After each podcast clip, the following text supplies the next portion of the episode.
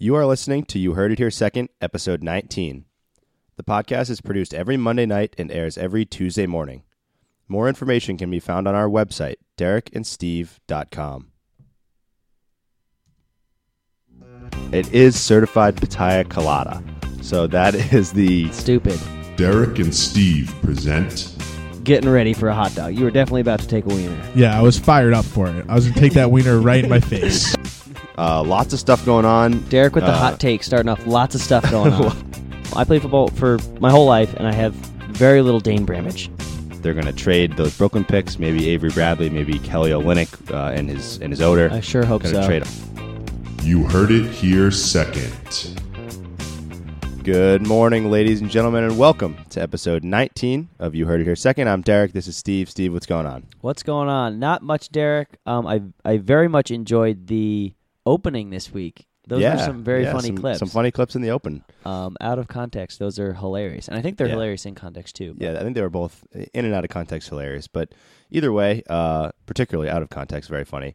Uh, no episode last week, so we're back for episode 19. we are a week Um, hiatus. A week hiatus. It was a holiday, holiday Monday, um, and so now we're back here. Uh, that was, I think that was our first miss since Christmas, since the holiday time. So uh, not that bad. Pretty respectable. Um, pretty- that pretty that good run. really is. We're on Yeah. episode 19. 19. It's, it's One a week. Yeah, pretty good. Pretty Yeah. good. Nin- Um, 19 out of 21 weeks. Yeah, that's that's a good run. It's a good. That's right almost there. embarrassing for us. I know we got it. We need to get a life. Um, so th- so there you have it. Uh, we're back, and to give you a quick rundown of the episode, we have uh, a special guest joining us. Not as much of an interview today, but just a co-host. Definitely Uh, not a special guest. He's not too special at this point. He kind of is always here, but Just a guest. uh, but James Murphy will be joining us for the first half of the show, uh, first quarter and second quarter, uh, which will be Game of Thrones and sports, which are Murph's two uh, fortes in his expertise. And then the third quarter and the fourth quarter will be kind of the normal, what you're used to, third quarter trivia. And fourth quarter, we'll play back your Snapchats and introduce the new question for this week.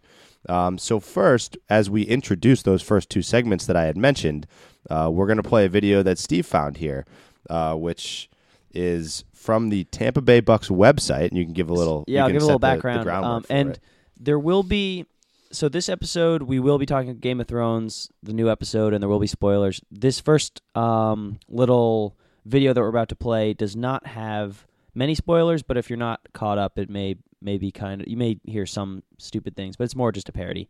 Um, but yeah, they do a an NFL draft. the The NFL draft is this Thursday, um, and so they are drafting Game of Thrones characters to the top ten teams, um, and attributing their skills and uh, attributes to the teams that they're drafting. It's actually pretty funny. Um, it's only like two minutes long, uh, so here it is. Cool. Here it is.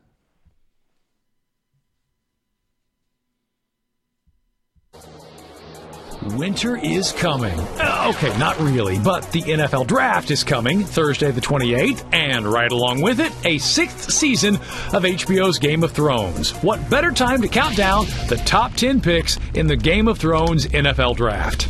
At number one, the Rams take Jon Snow, the ultimate risk reward pick because, best case scenario, he's the savior of the Seven Kingdoms. Worst case, he's dead. Number two, the Eagles pick Arya Stark. Howie Roseman is back at the helm, and the Eagles have revenge in mind. There is no one better at revenge than Arya Stark. Number three, the Chargers take Gregor Clegane, a perfect protector for the aging Philip Rivers. Blood transfusion specialist Qyburn signs on as a team trainer. Number four, the Cowboys take the Night's King. The team ignores off field issues to grab a White Walker to help raise their run game from the dead.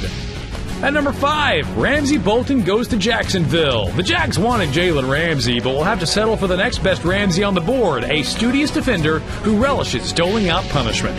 At number six, the Ravens take, well, the three eyed Raven. Was there any question? Ozzie Newsome doesn't overthink it here. The prospect was simply born to be a Raven. At number seven, the 49ers take Daenerys Targaryen, a talented playmaker capable of commanding an offense. Doesn't take well to coaching, but the 49ers are used to that, right? At number eight, Brienne of Tarth is headed to the Browns. She swore her loyalty to Catelyn Stark and the North. That kind of loyalty will go a long way right now in the city of Cleveland. At number nine, the Bucs pick Davos Seaworth. Who better than a reformed pirate to lead the Bucs? Bonus point: he now wields Valyrian steel. And at number 10, the Giants select Jaime Lannister, the perfect choice to lend a hand to JPP on the Giants D line. Appearances by Tom the Mad King Coughlin immediately cease. And there you have it, the top 10 picks in the Game of Thrones NFL Draft. So there it is, Game of Thrones and Game of sports Thrones combined into one. So the Bucs, The Bucs get Davos. Big pickup for the Bucs. You know, I'm, I'm a big Davos Seaworth fan. Um, and that's I when I was listening to that, I was like, that's kind of how we described the girls on The Bachelor and described like food when we talk about. You know, cupcakes had a big Yeah. off season. Like, That was that was a bit reminiscent of those segments, uh, kind of analogizing everything to sports. So, um, so there you have it. Uh, Game of Thrones top ten picks, and that's our opening kickoff, uh, which leads us into the first quarter. As I mentioned, James Murphy is joining us, and he will be here to help us talk about Game of Thrones. Murph, can you hear us? All right. Yeah, what's going on? Murph. Nothing much. So, uh, so we had mentioned uh, just real briefly. This is one of the things that's going to be great for future episodes is that we have a much easier way to call people now. So Murph's just joining us over the phone, like a third host on the show today. So, I, it's practically like I'm in the room with you guys. It's, Yeah. it's amazing. um, okay. So Murph, uh, Murph or Steve, whichever one you want to start first. Okay. Obviously, Game of Thrones last night.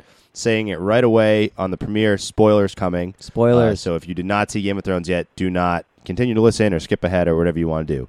Um, so Murph slash Steve, what are your thoughts on the premiere of Game of Thrones, the much anticipated season six premiere? Uh, Murph, I'm gonna let you jump in first. I know you've been chomping at the bit to get to Game of Thrones. Yeah, so uh, I was looking forward to this uh, Game of Thrones episode, you know, for all winter long. Um, and overall, I would give it a solid six out of ten. Um, I thought it was a good episode to kind of reintroduce uh, the audience to pretty much all of the main characters uh, still remaining alive in the show, and to kind of give a sneak peek into you know what they're up to at the season premiere. Um, nothing really too dramatic aside for, from a few scenes here and there, but overall it's a good kind of uh, good episode to lay the groundwork for what's to come. Steve. Um, you know, I kind of agree with you. I gave it, I think it was like a 61. Steve Nicholas Avocados, not crazy. I do understand this is a sixth season of a vastly expansive TV show, so jumping right into action is not going to be doable. You're going to have to retouch on every single storyline. Right. Um, so in that regard, I think they tried to throw some stuff in there by killing the Dorne guy and killing the son, and then I don't know. Overall, it's just like plot moving. I didn't love it. Um, I'm excited for the season, um, and I I do want to tackle the elephant in the room though. First, Murph, gotta get your thoughts on old lady Melisandre, old woman, yeah, for sure. So old woman full frontal. How do you feel? My fa- my favorite part about uh, how the fact that Game of Thrones is on HBO, a premium uh, network television, is the fact that they don't have to, you know, cut back on the nudity and the violence. So, you know, in the, when the when the episode first starts, you get that warning saying, you know, this episode has violent, suggestive themes and nudity. yeah. um, you know, throughout the episode, I was waiting for that scene to happen, and then in the last, you know, two minutes of the show, you know, they kind of teased us with a with uh with a great shot of Melisandre taking off the clothes, but then they tricked us, and all of a sudden there's this old, decrepit, 200 year old lady naked in front of us. Uh, I feel like HBO from from now on should have not just a nudity warning, but an old lady nudity warning to you know, prepare the audience for what's to come. That was a little much for me. yeah. Nud- usually when nudity comes on, the crowd's going wild. The crowd, yeah, the crowd goes crazy. uh, but This was this was the opposite. yeah.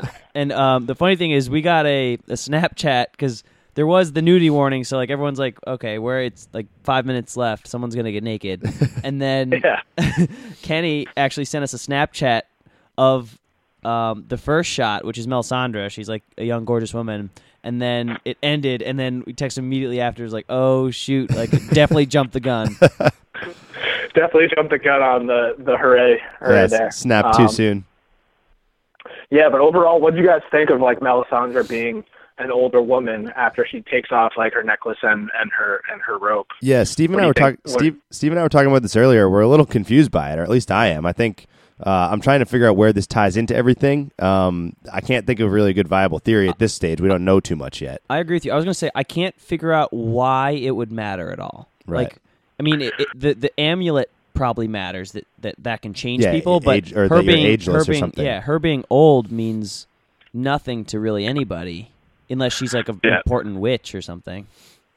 So you know, so I read this. I read a couple of theories online about what this could mean. The first was that you know Melisandre, she saw Jon, you know, fighting at at um, in the north in her vision in the in the flames. But then when she sees her dead body, she begins to doubt um, her god. So certain people read that her taking off the necklace and going to bed would be, you know, kind of her laying down for her final um, for her final sleep. She was kind of giving up hope. Ooh. Um, how I also read a different theory how Melisandre is in fact she's she's gonna be like resting up or you know kind of preparing for what's to come, aka perhaps raising Jon Snow from the dead. Um, so uh, out of those two theories, I'd hope for the second, and I hope somehow you know she uh, is kind of powering uh, her inner red uh, mistress or sorcerer, and will you know in future episodes possibly raise Jon Snow from the dead.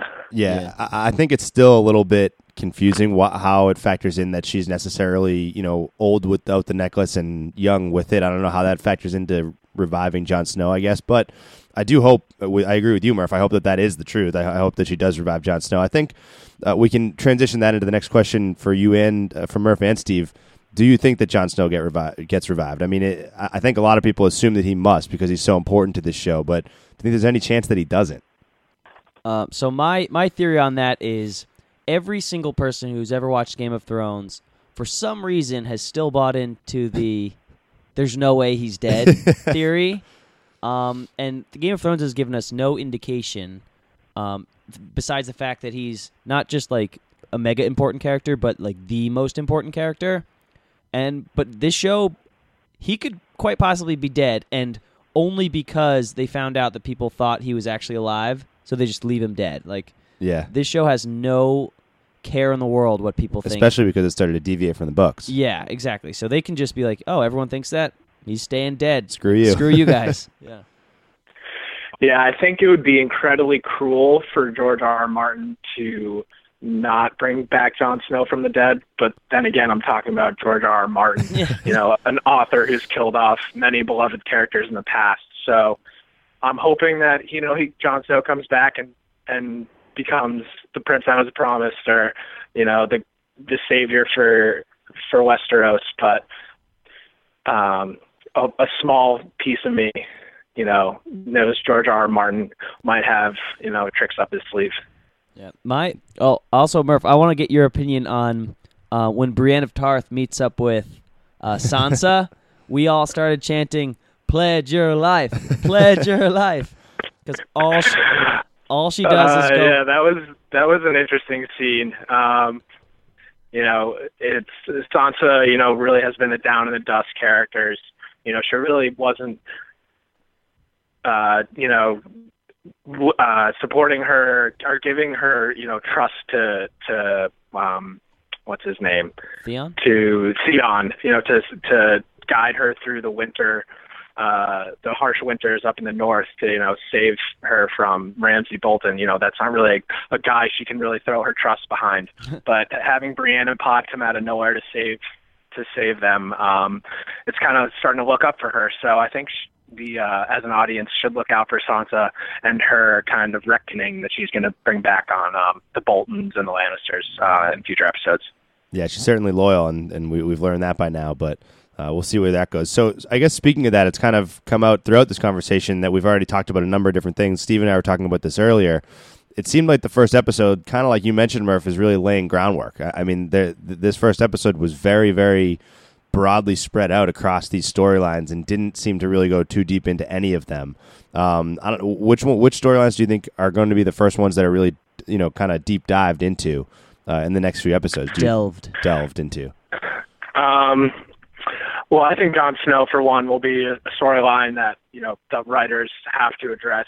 Um, you know, on episodes going forward for obvious reasons. Um, I also think that um, you know Sansa and the- and Theon will have you know a bigger storyline as we dis- as we discussed um, as she begins to you know march towards um, revenge and, and reckoning.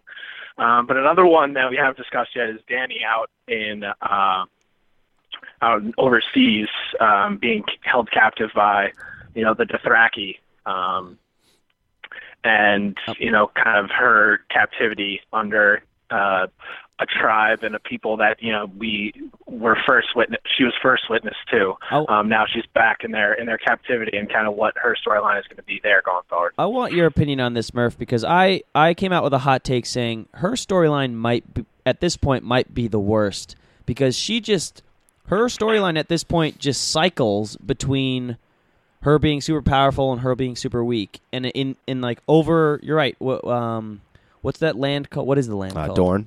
No, they're, or- they're overseas. No, it's um, Essos, I think. I forget. I should know whatever. Wherever she is, it's like that has nothing to do with Westeros yet. They're just sitting around doing nothing, and she keeps having all this chances. She has a hundred boats. She has all the Unsullied. She has two dragons, and then all it's all gone again. Got to start from gra- like, got to start from scratch.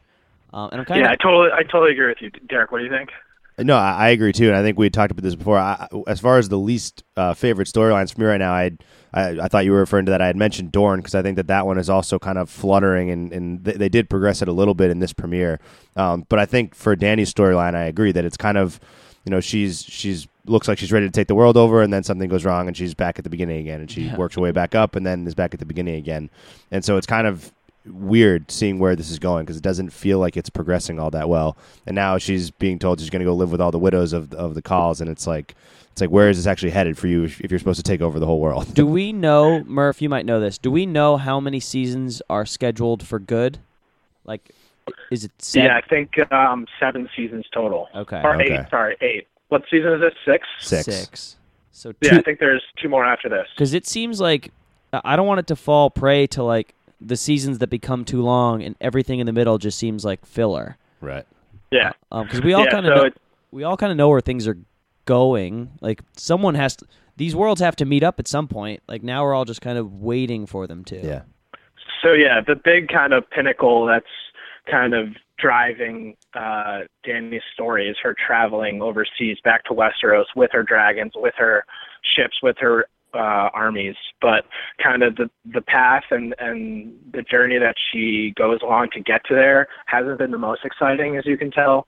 Um, you know, coming off of last season when she flies away on her dragon, people thought, you know, that this is this is awesome. She's going to be, you know, taming her dragon. She's going to be ready to, you know, um, raise her sails and, and travel uh, travel west to conquer um, Westeros. But kind of the storyline they're laying out at this first episode is kind of delaying that, the inevitable, and um, we're kind of going to have to subject ourselves to uh, a couple more of these episodes where Dany's kind of figuring it all out for herself. Yeah.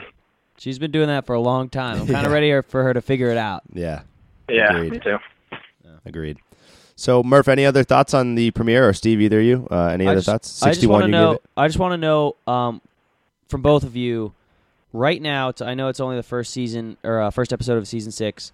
Favorite character and least favorite character, um, or like what you're most excited for about this Hmm. season. I'll let you go first, Murph. I got to think about that. Uh, my favorite character is kind of uh, is like a side character. Uh, it's Pod, who's Brienne's um, sidekick and formerly Tyrion and Bronn's sidekick. Yeah. Um, that dude's just there to like, he wants to just become a knight. He wants to do his share and you know, save the princess and you know become a knight. Um, and I don't know, he kind of just provides comic relief to me, and I'm I'm hoping that you know he he comes in clutch, you know, uh, in more battles and and scenes go, going forward. I see. A, I see a Pod and Sansa relationship bloom. Ooh, nice. That would be dope. Um, I, I'm blanking on his name, but I'm gonna go with uh, with uh, with Dany's guy there who's traveling with Jorah uh, in the episode. I don't remember Daario? his name. Daario, Daario. yes, Daario. As your favorite? Um, as my favorite right now. He's he's uh he's kind of got that he's got this smug attitude about him. He's like rugged, he's rugged bad boy. He's talking to Jor. He's talking to Jorah about what it's like to to to want Daenerys and not be able to have her when he's the one who's actually who actually has her. Um, so he's got this kind of condescending approach to him that I think is kind of interesting. Plus, is I believe he's like doesn't he like not age or something? Or am I thinking of one of the other characters? Uh, that's been suggested, but Okay. not confirmed. Right. Okay. So so yeah, I'm interested to see where that goes because it seems like he has a primary seat in the whole Dany storyline, obviously. So uh, I'm kind of curious Yeah, to but- see how that goes. But who knows if that seat is going to end up being, you know, a good seat or, Right. you know, a bad seat? yeah. It's true. True. Um, Uh, my favorite would be I've actually while you guys were talking about this, I thought I I have a top three way tie for first. it's um Bronn is my number one favorite, but he wasn't in that last episode. Mm-hmm. Right. But he's just a, a badass. Um, Davos is now becoming kind Mm. of my next favorite because now he's kind of smirky and, and like he, he he doesn't give a crap. You can tell he's Yeah. just like, all right, well, I should have died fifty times by now, but I'm still alive, so whatever. And he's on the Bucs. Andy's on the Bucs now. Um, and Ari, I think Arya. Um, one thing for people who read the book is I think Arya's storyline is the only one that hasn't caught up to her storyline in the book, Hmm. um, or at least there's yeah, yeah, that's correct. so there's still some, and I know how cool it is. Like Ar- Arya has a very cool storyline. Mm-hmm. Um, well, I mean, she's blind right now, but but things happen while she's blind and, and after she's blind. Um, so I think that might be what I'm most excited for Right. is her storyline, and they didn't really progress it too much this time around. I I think I think it is an intriguing storyline. Um, Steve, I don't believe you watch it. Murph, do you watch Daredevil on Netflix? Yeah, so uh, Arya's going to be, uh, what's his name? Stick. The new Daredevil. yeah, exactly. Um, that was very reminiscent of that of that show, like her kind of training, uh, being blind, sort of being trained to kind of heighten the rest of her senses. It looks like. Also, so. Daredevil, the dumbest superhero in the history of all superheroes. his his superpower is that he is blind, but he's not blind. yeah, superpower. No, he's, I like Daredevil. He because he can't see, he has to heighten all of his other senses, um, and just, he kicks ass. I like him. That is I mean- true. I, I, I like the show, I, and I like him, but maybe maybe the worst idea for a superhero though. Come on. yeah. Um, all right. So, any closing thoughts on Game of Thrones before we move to uh, the other part of the the video transition there that we had, which was sports? But I'm just, I'm just pumped for the season, you know, because the book readers and the show watchers are now on the same plane. Yeah, it's um, true. We're kind of yeah. we're all here to react and, and respond, you know, for the first time uh, accordingly. So I'm pumped. It's gonna be exciting. Alrighty. So, uh, so that ends the first quarter for Game of Thrones, and a little bit of other TV references thrown in there. Now we move, uh, keeping Murph here to the second quarter, and, and Murph will give a little bit of input on some of his thoughts with sports going on right now. Which obviously uh, the big stories being the NBA and NHL playoffs, but uh, also a few other stories scattered in there. So I think it's more of an open open agenda here. So Ooh. where do you want to start with? Hey, Steve, Um, I'll let you pick. Let's start NHL because I think that has a lot longer to go and people Yeah. don't know as much about it, early. and then we can drill into NBA after. Yeah, sure. So so let, let's keep it. Uh, we can start it with the NHL with with your team, Steve, the Lightning, who get a big win over the Red Wings in their Yeah. first round series. Ben Bishop, you know what they say about hot goalies, Steve. You've said it a few times. Hot you can ride goal- a hot goalie hot very goalies far win in the NHL playoffs. the Stanley Cup. Um, yeah, I'm a big Lightning fan. No Steven Stamkos. Kind of swept through the Red Wings. Only had one bad game. It was Game Three. Um, won the series four to one. Not too difficult. Uh, a few late goals Mm-hmm. um, to win, but it's a team that's changed a lot from having Stamkos, who is this finesse, Yeah. high scoring, fast, flies around the court player or flies around the ice player, shoot, takes takes a ton of shots, and they've turned into more of a grinding team. Um, and I'm not going to dive into the Lightning because there's there's what ten other teams, 12, eight, 16 other teams. Um, but uh, I don't hate our chances, but I mean the Caps are so good we can't really do much. But I, I The- playoff hockey, I will say, is maybe my favorite after football playoff atmosphere. It is Oh, yeah. nuts. Oh, it's just high intensity for the entire time. Three Uh, I mean, periods, yeah. and and and, th- and four series. I mean, I mean, there's no letdown at any point. Yeah. And the Cleveland Cavaliers' first round games are not are not high intensity games in No, the NBA yeah, playoffs. right. You know, the NHL playoffs all the way through. Um, the Lightning also catch a break with the Islanders knocking off the Panthers, Yeah. and, and, and I won't. I don't. I don't mean that in the sense of the Islanders being weak, but the Lightning get home home ice advantage now in the second round Yeah. of the playoffs. and they haven't played the Panthers very well. Right, this right, year. And, and and I do think the Islanders are a good team and will be a, a better challenge than the Red Wings were for the Lightning. But um, certainly one other kind of idea that I have about this Lightning run, uh, and and it's a little bit analogous to what people have been saying about the Celtics and other teams that are trying to prove themselves, is that I think that with Steven Stamkos still not being locked up, uh, going contract wise, Yeah.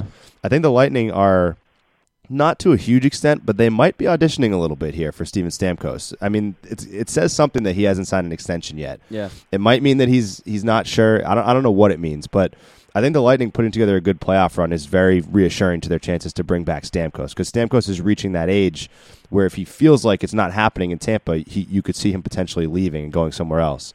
Um, so I think the Lightning putting together a good run without him is a very good sign for their future as well, not just for for the hopes of trying to win a cup this year, but to keep Stamkos around because he's Yeah. obviously somebody that you need to keep in Tampa. hmm And Murph, you're you're a Rangers fan, huh?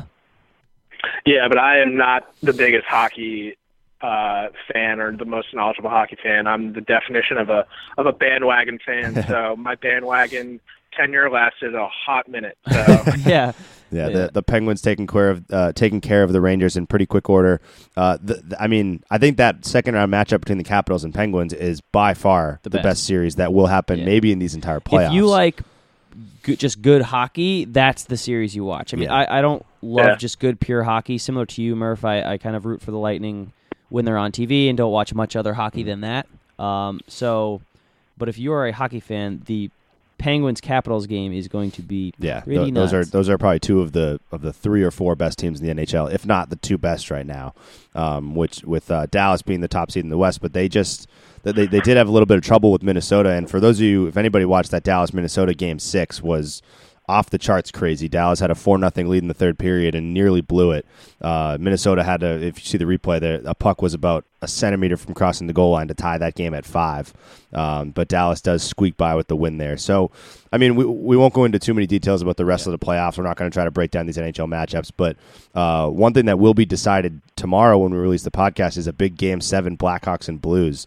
Uh, the Blackhawks were down in that series three to one you know that's terrifying for the NHL if the Blackhawks win that game because we all know what the Blackhawks are uh, in May and June in the NHL playoffs. So uh, if they can come back from three one and knock off the Blues, that's very very frightening for both the Stars in their next matchup and the rest of the league. I think uh, moving forward. So lots of stuff in the NHL. Uh, we can come back to that, but I guess we can also transition now into NBA a little bit. So. NBA. Uh, I know Murph, you had mentioned that this is a little bit more uh, what you've been following. So, any anything jumping out at you in the first week or so of the NBA playoffs? I think we got to talk about how uh, Derek Robinson's streak of attending Boston home Oh, games God, is, I is- don't- is a winning streak, I don't want to talk about that. and how Stevens uh, Stevens Florida teams in Boston are still defeated. We're actually that's it's- actually our both our final drives tonight. It- it- it's pretty funny. So we can Yeah. touch on that, but I do want to just uh, I, I will, and we can talk about the Celtics, but um, just related to what Steve just mentioned with his obviously, I think it's been documented on the show his streak of seeing his Tampa teams in Boston against these teams.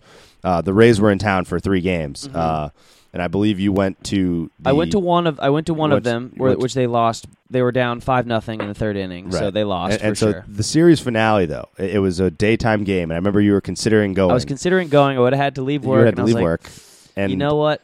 I'm not gonna go. I I'm like not made go. the decision not to go. I took marathon Monday off. Um, it was like a marathon game, back and forth, back and forth, and the Rays won in like the ninth inning. yeah, of course they did, but um, Be- but- or because I didn't go. Like, yeah, I'm and glad I, I, didn't had go. said later, like Steve, I wish you went so that the Red Sox would have won. But, um, but, but I, the, the the one takeaway I had was that during your decision making process, I had said to you, you know, oh, like you're gonna you're gonna be pretty pissed if you don't go to that game and the Rays win.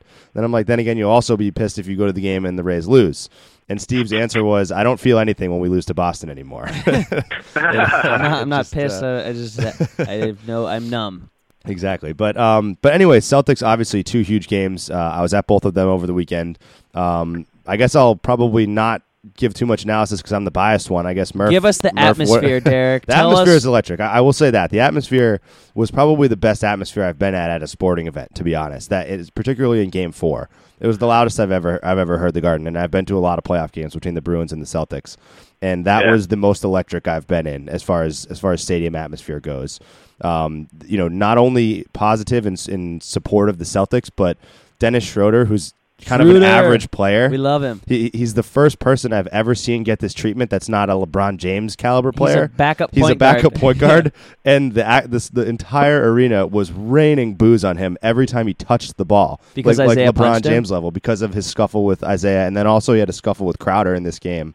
Um, so I mean, yeah, just and it, it rattled him hundred percent because you, you could tell watching him that he could hear those boos and he started trying to play isolation basketball and he was trying to drive to the basket and you know you know turning the ball over. He was getting rattled by that crowd. So I will say that the, the atmosphere was one of the was definitely the most electric that I've been in at the Garden. Yeah, and and and watching the games at home, just as a casual NBA fan, you can tell that the the you know the air in in TD Garden it was so much more elevated than some of these other games, like in in Detroit Yeah. um, and in like uh, Dallas, for instance. You can Right. just tell that the crowd in, in Boston, and this is I'm a I'm a New York fan. You can tell the crowd in Boston was you know was wild, um, and for a good reason too. You guys, um, the Celtics, uh, the first two games they came out they came out super slow, like the slowest Historically, they've played slow. all year, um, and it, it was detrimental, you know, to them to their first two games.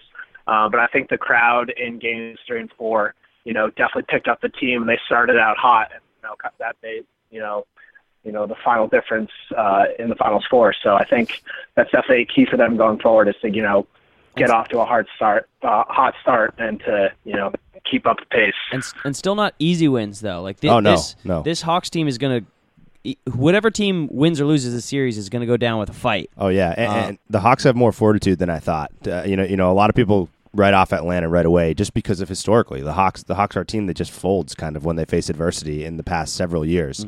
Um, this Hawks team has no quit in them, which is a quality that the Celtics have as well. So I think it's going to be very uh, intriguing moving forward. One thing I will say, uh, you were mentioning the atmosphere, Murph. I'm very curious to see you know, e- even in the post game, a lot of the Atlanta players were talking about the atmosphere and how it, it might have got you know affected Schroeder and some of the other guys on the team, uh, and also just how it, it positively affected the Celtics when they were getting on their runs. Um, it, it's interesting to see because we know for a fact the Atlanta fan base is nothing like that. Um, the Atlanta crowd was not is not a very hostile crowd to play against or to play to play in that stadium. I checked today actually tickets for game 5 in Atlanta are $25. Wow. Which is extremely Wow. low extremely low for a pivotal game 5. That is Um, so low. It's extremely low and, and Atlanta fans take a lot of heat for being kind of apathetic and, and so I'm curious to see you know whether that has an impact on a home team who's just played their two games in the Garden and seen what the other team's home crowd I is doing. I think doing. they show up. and, and you come back, you think they'll show up? I the think Atlanta they fans. do. I think like, I mean, I'm a Rays fan, so I come from that Yeah, market. We right. Mm-hmm. we don't pack stadiums until it's a playoff time. But if you're in a dogfight, like that's when your right. your fans show like all Yeah. fans And, show and up there for is something to be said for the tickets being twenty five bucks now. It means that the common man should be able to go to that game. You know, you know, all the rabid fans. There's there's really not the excuse of not being able to afford those tickets because they're a What they're a hot hundred What are fifty you- dollar ticket. What are you saying about the common man and uh, and their ability to cheer? Are you drawing uh, comparisons? no, no, no. It's it just opens up the it opens up the the population of fans that can go. I, I know you know Patriots fans take a lot of heat for being kind of the these these upper class like who aren't really rabid and the, you know only the really rich people can afford to go. Um, you know, by contrast, I, I know a lot of times Bruins and Celtics historically have the quote unquote wilder fan bases at the game because the tickets aren't as expensive and, and it's, it kind of opens the door for everybody who can be who's really a rabid fan who you know to be able to afford those tickets as opposed to only the high end fans. So a little bit, yeah, sure, a little bit of a generalization, but um, but certainly uh, could could lead to a more rabid atmosphere for Atlanta. Here's my prediction: Kyle Korver next game, 35 points. thirty five. yep, 35 points. He goes. yeah, Cor- Korver has been a little quiet. You can tell like he's looking for a shot. They're just not really falling. So Yeah, he's had a few. somebody you got to look out for. He's, he's had a few little streaks, but he hasn't really put it together consistently. Okay, and so the overarching theme of the NBA is this game's great. Neither of these teams matter in this grand scheme of the NBA. Ne- they will both not win. It's just how the NBA is set up. Um, what, there's about three teams, possibly four, that can win it. These two aren't. Um, so that being said, who's your pick to win it all? Let's say Steph Curry is hurt next game, ends up having to play maybe e- well whatever whatever it happens. He's We, we can't we Curry can't should be out for two weeks. We Two can't- three weeks. We Yeah. can't predict. So let, let's just pick right now on the show who's your NBA championship winner. And Derek, don't pick the Celtics. I will not pick the Celtics. Yeah. Um, I'm picking the San Antonio Spurs. Okay. I think the Spurs win. Uh, I I think the Spurs win regardless of Steph Curry's health. Um, but I, I do think that uh, obviously if Curry's not able to play by that point, which I think he will be able to play by the Western Conference Finals if they get there. Uh, but I'm not I'm not discounting the Los Angeles Clippers against the Warriors if Curry is still out. Uh, I think the Clippers are a very good team, but I think San Antonio is a machine. I think they've been under the radar exactly the way Popovich wants them to be. Yeah. I, I think it's like the Spurs, like they had like dueling best seasons of all time, and no one paid attention. No one paid attention. Yeah. So I- I'm picking the Spurs, and I I don't want to pick the Eastern Conference champion because I know it's going to be Cleveland. So I don't want to make a prediction on it. I'm gonna pick. Um, oh, shoot, because I was gonna pick the Spurs too, but I'll pick. Uh, screw it, the Spurs. the Spurs are too good. to choose They're too good. I mean, it, it's Popovich, and the funny thing is, I this is obviously not the reason Steph Curry got hurt, but Steve Kerr sits him. Does he does he slip on the court and hurt his It's knee? true. It's it's true. It's true. But it, at the point of that series getting to two to one, I think it's. I I know the Warriors probably still wouldn't lose to the Rockets, but the Rockets did beat them the first game in Game Three. You know, I, I think you don't mess around. I think I think you try to take care of business in the playoffs. I don't blame him for playing Curry. Yeah, I, I'm picking the Spurs. It's it's an easy pick. I'm picking LeBron James and the Cleveland Cavaliers. LeBron I'm, James. uh, I'm a big LeBron fan. I know it's going to be painful to some of these Boston ears, um, but you know I'm rooting for LeBron. I want to see him bring one home for Cleveland. I'm actually. I, I think I am. I'm rooting for the Cavs because I like to see teams that have never won it win it. And Cleveland's had some p- pretty poor luck the past few years. Cleveland has. I, I, yeah, So I, I, I can totally relate with wanting Cleveland to win. I just I just can't bring myself to do it because of LeBron. I can't. because he's just so good. You hate him because Nah. he's so good. For a multitude of reasons. Uh, so, so Murph, one question for you though. Speaking of LeBron, let's say hypothetically the Celtics can win this series against the Hawks. How many games do you think the Celtics can take the Cavaliers? Last year they got Uh, swept. I Obviously, think the ca- I think I think that'll go six at most. I think so too. I think they can take them six. And for the record, that for, you know most Celtics fans would consider that a wildly successful playoff run this year to, to beat the Hawks and take the Cavs six games. But I was just curious what you thought. Yeah, the the, the Celtics are playing well. Um, If they, I'm, I'm curious to see, you know, how uh, an Isaiah. I don't want to put like look too far forward, but an Isaiah Kyrie matchup would be pretty cool. Yeah, Yeah. certainly. And obviously, LeBron's the X factor to stop because there's really no way to stop him. So, um, so that, you know, it's certainly an entertaining series. I, I think that's one of those where all the games would be close. But I think that I, I would see that playing out as being in crunch time. You're just not going to be able to stop the number of weapons that the Cavs have. In fact, the the total, I you know, the picture perfect scenario I can see that I pretty much know will happen is that the Celtics will be in all of those games, but it'll be those like Kevin Love and Kyrie Irving kickouts that are going to be the daggers in, Yeah. in that series because you, you you just have to you have to put so many resources and energy towards stopping LeBron James that you know now that he's got a few good shooters around him, whether it's Smith or Kyrie or Love, all those guys can shoot on the perimeter. It just makes them so difficult to stop when you have to focus everything on stopping LeBron. yeah, it's Well, it's gonna don't look too far forward, Derek. You got to get out of Atlanta first. Oh, certainly, certainly. it's So- true. You, you got. Yeah, they have Atlanta has home home field, right? Atlanta home has home court. Yeah, so game five's in Atlanta, six in Boston, and then You're if not. You're not in trouble till you lose an, until you lose a home game. That's what they say. That's what they say. So big one uh, tomorrow or Tuesday night on Game Five for the Celtics. Um, so any other uh, NBA playoff thoughts before we uh, move on? I don't know if there's any other sports that we can touch on Deflategate briefly We're gonna touch so briefly on Deflategate. because 'Cause I'm- Deflategate's We're sick of I just it. I just want to say one thing. Um, I watched a lot of the Cleveland Detroit games, and our fellow BC alum Reggie Jackson. You know, I thought did a jo- good job carrying his team for you know 95 percent of those games. Yeah. Um, Yeah. Detroit- it- you can tell though in the last you know five percent fourth quarter of those games, he kind of you know he wasn't as clutch as he has been in the past. But I think that's just a growing a good growing experience for him, and I'm like super pumped for him. Um, future playoff basketball for Reggie Jackson. Yeah, the the Pistons could be good. Yeah. Uh, Andre Drummond is really good, um, and Reggie Jackson is a, a star in the making. Well, maybe not a star in the making, but He's he a can- very he good can, point guard in He the can making. carry a team. yeah, yeah. He, I mean, I, he- I don't think he can be a number one on a championship level team. Uh, I think he needs more help around him than that. But um, you know, I'd put him in. I'd put him in Isaiah Thomas's class. I think. I I think he can be a very, very good player on a contender. A good scorer. I think you just need a little more help around him. You know, he, he can't do it all by himself. He's not that type of. Player. He's not that elite level player. Yeah, he's but not he's, like he's Steve- second tier. he's not like Steve Nicholas. He's not Steve Nicholas for sure. Um, yeah, and I think Detroit's fine with that. You know, they're this I mean, they went up against Cleveland. They went up against Yeah. you know LeBron James, And- and they- and they- they, they had a respectful showing. Yeah, So, they, they- you know that it's it's a little bit to me. It reminds me a little of the Celtics last year in that it was a sweep that was a little bit more respected than just a, a classic sweep. I mean, they gave them a couple of very close games. Detroit nearly pulled out two of those four games. So, um, so yeah, I, I think it's certainly not a bad showing for for the Pistons, and they uh, have something to work with there. They got a few good players that that they could potentially build around. All right, let's let's hit the topic everyone hates. Everyone hates it. Murph, first first dibs on talking crap about Tom Brady. Go. I really don't give a crap about uh, Deflategate anymore. You know, it's been all over the the news um, for the past like year and a half, and and I just don't really care for it. so It's yeah. either way, either way, it's, I- I'm not sure what what to take.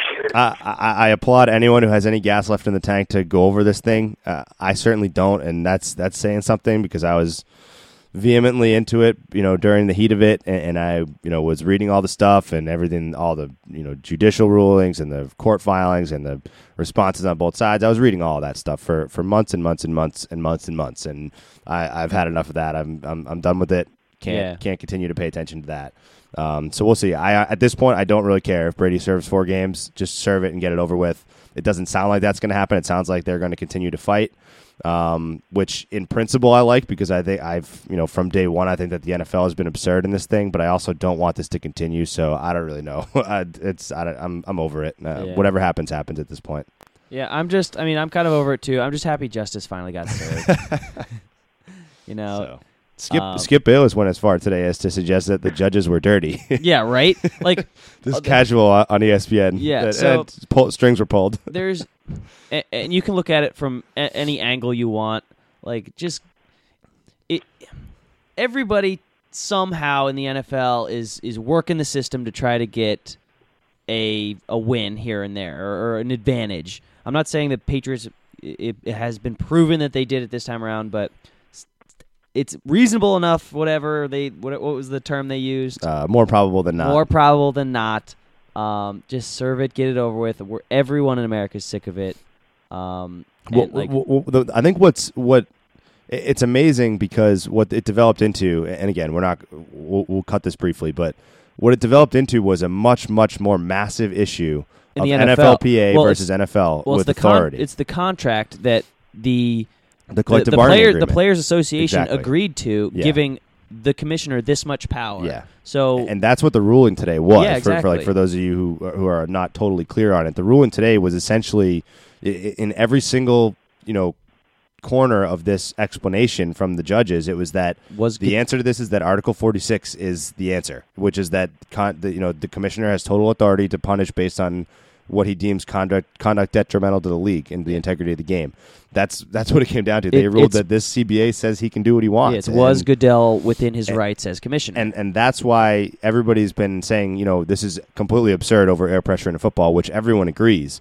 This became a much bigger issue that the NFLPA and the NFL neither of them want to lose this issue because it's it's a Restructuring It's a, it's a issue. principal issue. It's a CBA issue, and, and as soon as they lose this, they they lose a ton of bargaining ground in the next CBA discussion. You know, you know if this if this language if this ruling stands as it is today, which the the you know the the federal judge says that Roger Goodell has the power to do this. Well, that's an insanely huge bargaining piece in the next CBA agreement because they can look at they can point to this ruling and say that's in the past. We already covered that Roger Goodell can do this. Now we can change it slightly if you're willing to go to an 18 game schedule. And now the owners have all these things that they can now start to get, Yeah. and vice versa if the players win. So that's why it became a huge issue, and that's why everyone's got a headache over this because they're never going to drop it because of how much is at stake with the CBA. I say just suspend Brady the whole season, get it over with, and and we don't have to deal with it ever again.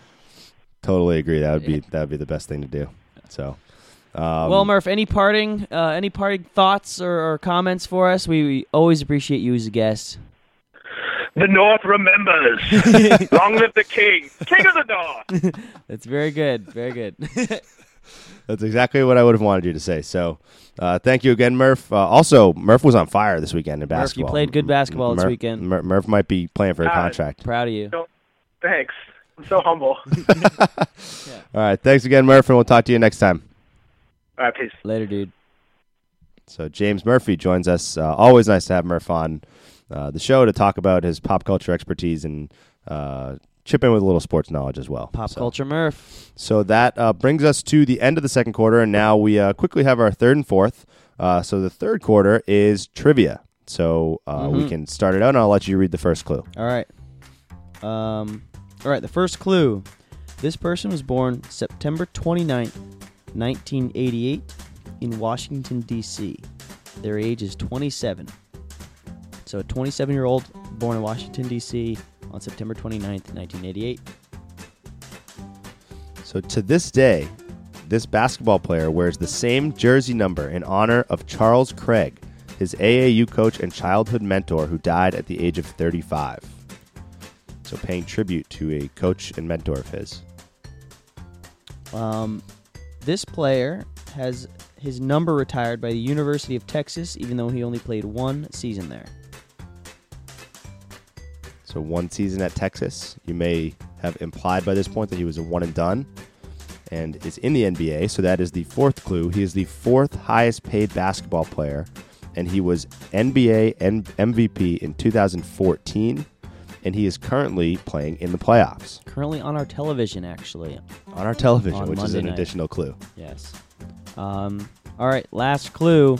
His nicknames include the Second Coming, the Slim Reaper, or uh, this should give it away, the Durantula. The Durantula. So it's uh, Russell Westbrook, right? No, Oh, Kevin Durant. Kevin Durant. Uh, Kevin Durant. 2017 Boston Celtics starting small forward, fun, Kevin Durant. Fun thing to notice about Kevin Durant too is apparently, I, I don't know where this information was gathered, but like his publicist or, or maybe just his own personal decision, they've made the decision for him to be less of a nice guy because he has a nice guy hmm. He attitude. did. So he's, he he's was a modest, nice guy. yeah, he's getting in fights more. He's you you can Yeah. you can Oh, you see can. it on the court. He's he's trying To- to, change his image, and it's kind of funny when you think about it. Like he's actually just a nice guy because who's like he- sick yeah, of being he- nice. yeah, but he can't really do it. Yeah. Like he's he's trying, but he, he's just a nice guy, and he can't really break from it. He's like, I'm, Um, you guys, I'm really mad. Yeah, yeah, and, and I don't know if this factors in at all. And it's funny that that is kind of happening, but uh, obviously for reasons I've mentioned before, I'm very.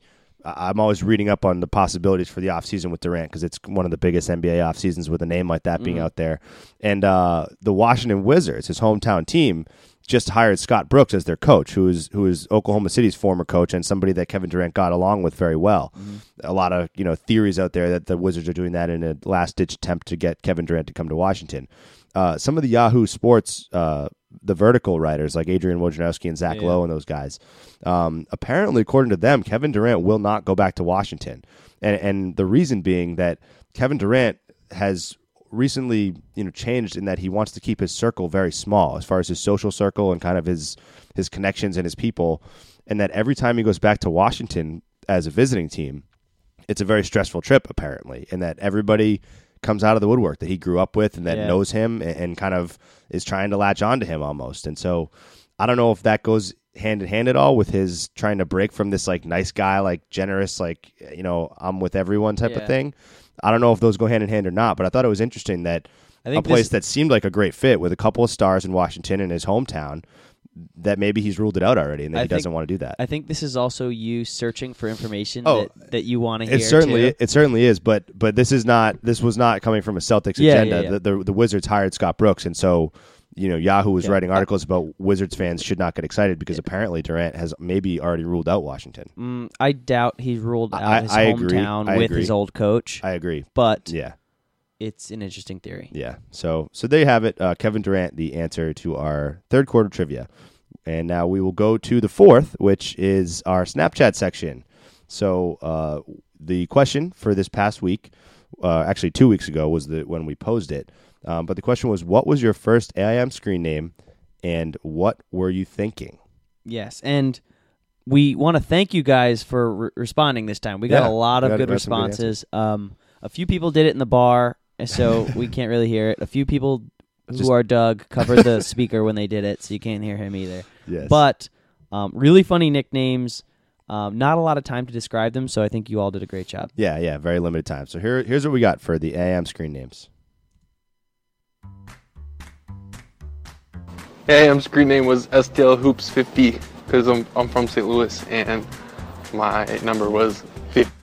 My first AOL screen name was Coconut Kid 101, and 10 seconds is certainly not enough time to explain what middle school me was thinking. My first screen name was Base Indy 17 for Baseball Indian 17. Born on the 17th.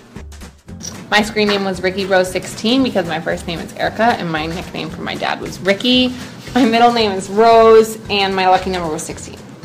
My first AIM name was Rage 1707 because Rage Against the Machine was my favorite band and still kind of is. My first AIM screen name was KC Gymnast 357 because of my initials and gymnastics, obviously. Mine was All Star Chick 12 because I wanted to bo- the boys to think that I was a really good athlete, and 12 was my basketball number. Pretty sure my first AIM was Lil Kretz because back then, Lil names were cool. Alright, I'll be RB. My first AIM screen name was Gorilla Knights with a Z because gorillas were my favorite animals and I was obsessed with astronomy. My AOL screen name was Hockey Rocket 2003, and the reason for that is that I really like Maurice Richard. First screen name was Pooh 10708 because my mom thought I loved Winnie the Pooh. Why couldn't she have made it Bazooka 45 because I loved the bazooka gum that I got at the candy shop down the road. And then it was Dancing Queen 8008 because I loved ABBA. My first screen name was Viola Man 16 because naturally violas plus men equals a lot of chicks. Um, screen name was Tangy Bob, and I was thinking that it would be my pseudonym for the rest of my life. So there are the AIM screen names. They're the AIM screens. So, Pretty funny ones. Pretty good, pretty good. So what are your what are your reactions to some of those? My reactions are it's pretty obvious who some people's are. um, I, I don't want to pick my favorite because that'll be choosing No, no, favorites, no but we will. favorites. We should say what ours were. Yeah, yeah, of Um, course. and I think some of the ones that we heard were less embarrassing than Maybe. ours. Yeah. So you want to go first, or you want yeah, to go second? I'll go first. Mine was Irish Punk 74 FM. and Irish Punk because I was Irish and I was a punk. Um, and 74 because my football number. And FM because uh, Flogging Molly was a Oh, great band back in the day that There everyone loves. Wow. Everybody loves them. That's a great combination. Um, I was all about it. My first screen name was Ballistic Bruin 77. Um, ballistic, obviously, because uh, I don't know why I picked Bruin, but ballistic is a great, a great adjective. You so- know why you picked Bruin. no, so of course I don't know. I have no clue why I picked ballistic. I was, I was, I was Oh, joking gotcha. there.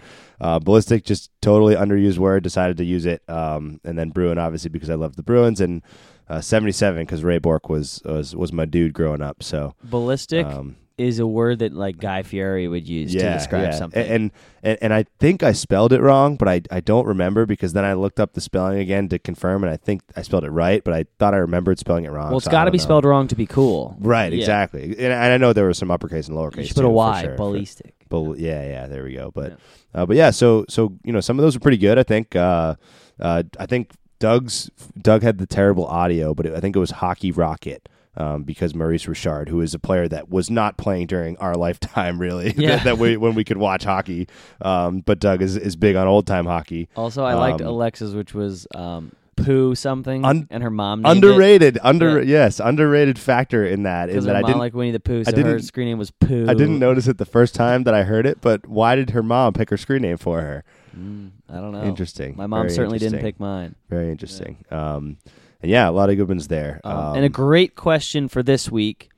Um, and it's a little more difficult, so take your time. We want you to send. We want as many as we got this time. I think we got uh, like under fifteen, like 10, 10 between 10, 10 to 15. 10 to fifteen or so. Um, so think of a good one.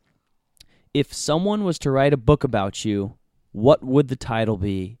And you can add why if if you want. Try to fit the Y in in your yeah. ten seconds. So just think of like um, some funny title that you would want to see. I, I'm gonna. I'm planning on u- using fitting my name into uh, some sort of book, like um, what is it? You before me, so you before Steve, or whatever. Yeah, there you go. Something like that. yeah. Um, but so the question again is, if someone wrote a book about you, what would the title be and why? So like Derek should be like. High School Heartbreak. Uh, and 77. and how I became the way I am today.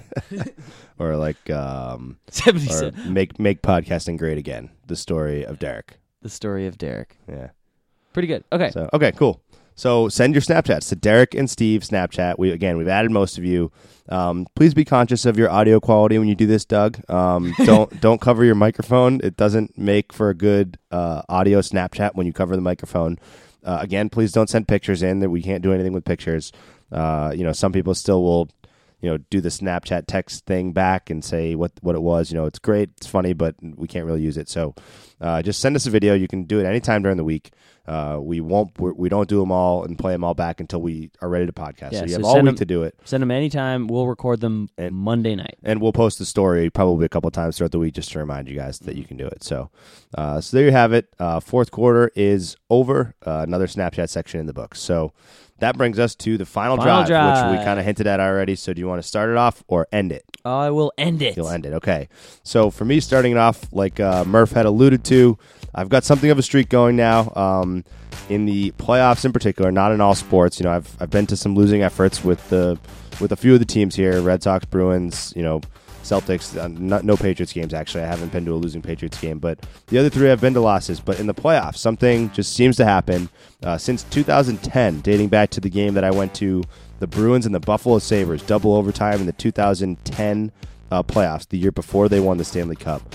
Um, that year uh, was the first time uh, that I that this playoff streak started, and since then, 11 and one in playoff games in Boston that I've been to. The only one being last year with the very under talented Celtics against LeBron James. So I'm going to discount that game because it was LeBron James and he doesn't count. Um, so 11 and 0 excluding that game, 6 and 0 for the Bruins, 2 and 0 for the Pats, 1 and 0 for the Red Sox, and 2 and 0 outside of that game for the Celtics. So uh, my pitch now is to the Boston sports teams owners. Just send me to all the games and and, and we'll just win the championship. So that, that's it. I think that's all. Okay. I think I've proven it. I've proven I have case. a very, very similar final drive in the fact that it's the exact opposite.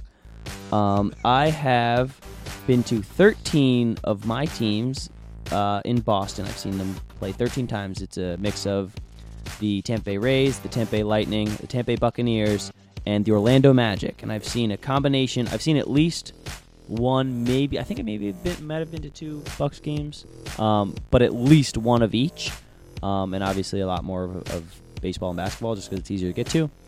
Um, 0 and 13, never seen a win. I've in, in seven years. This is a seven-year streak.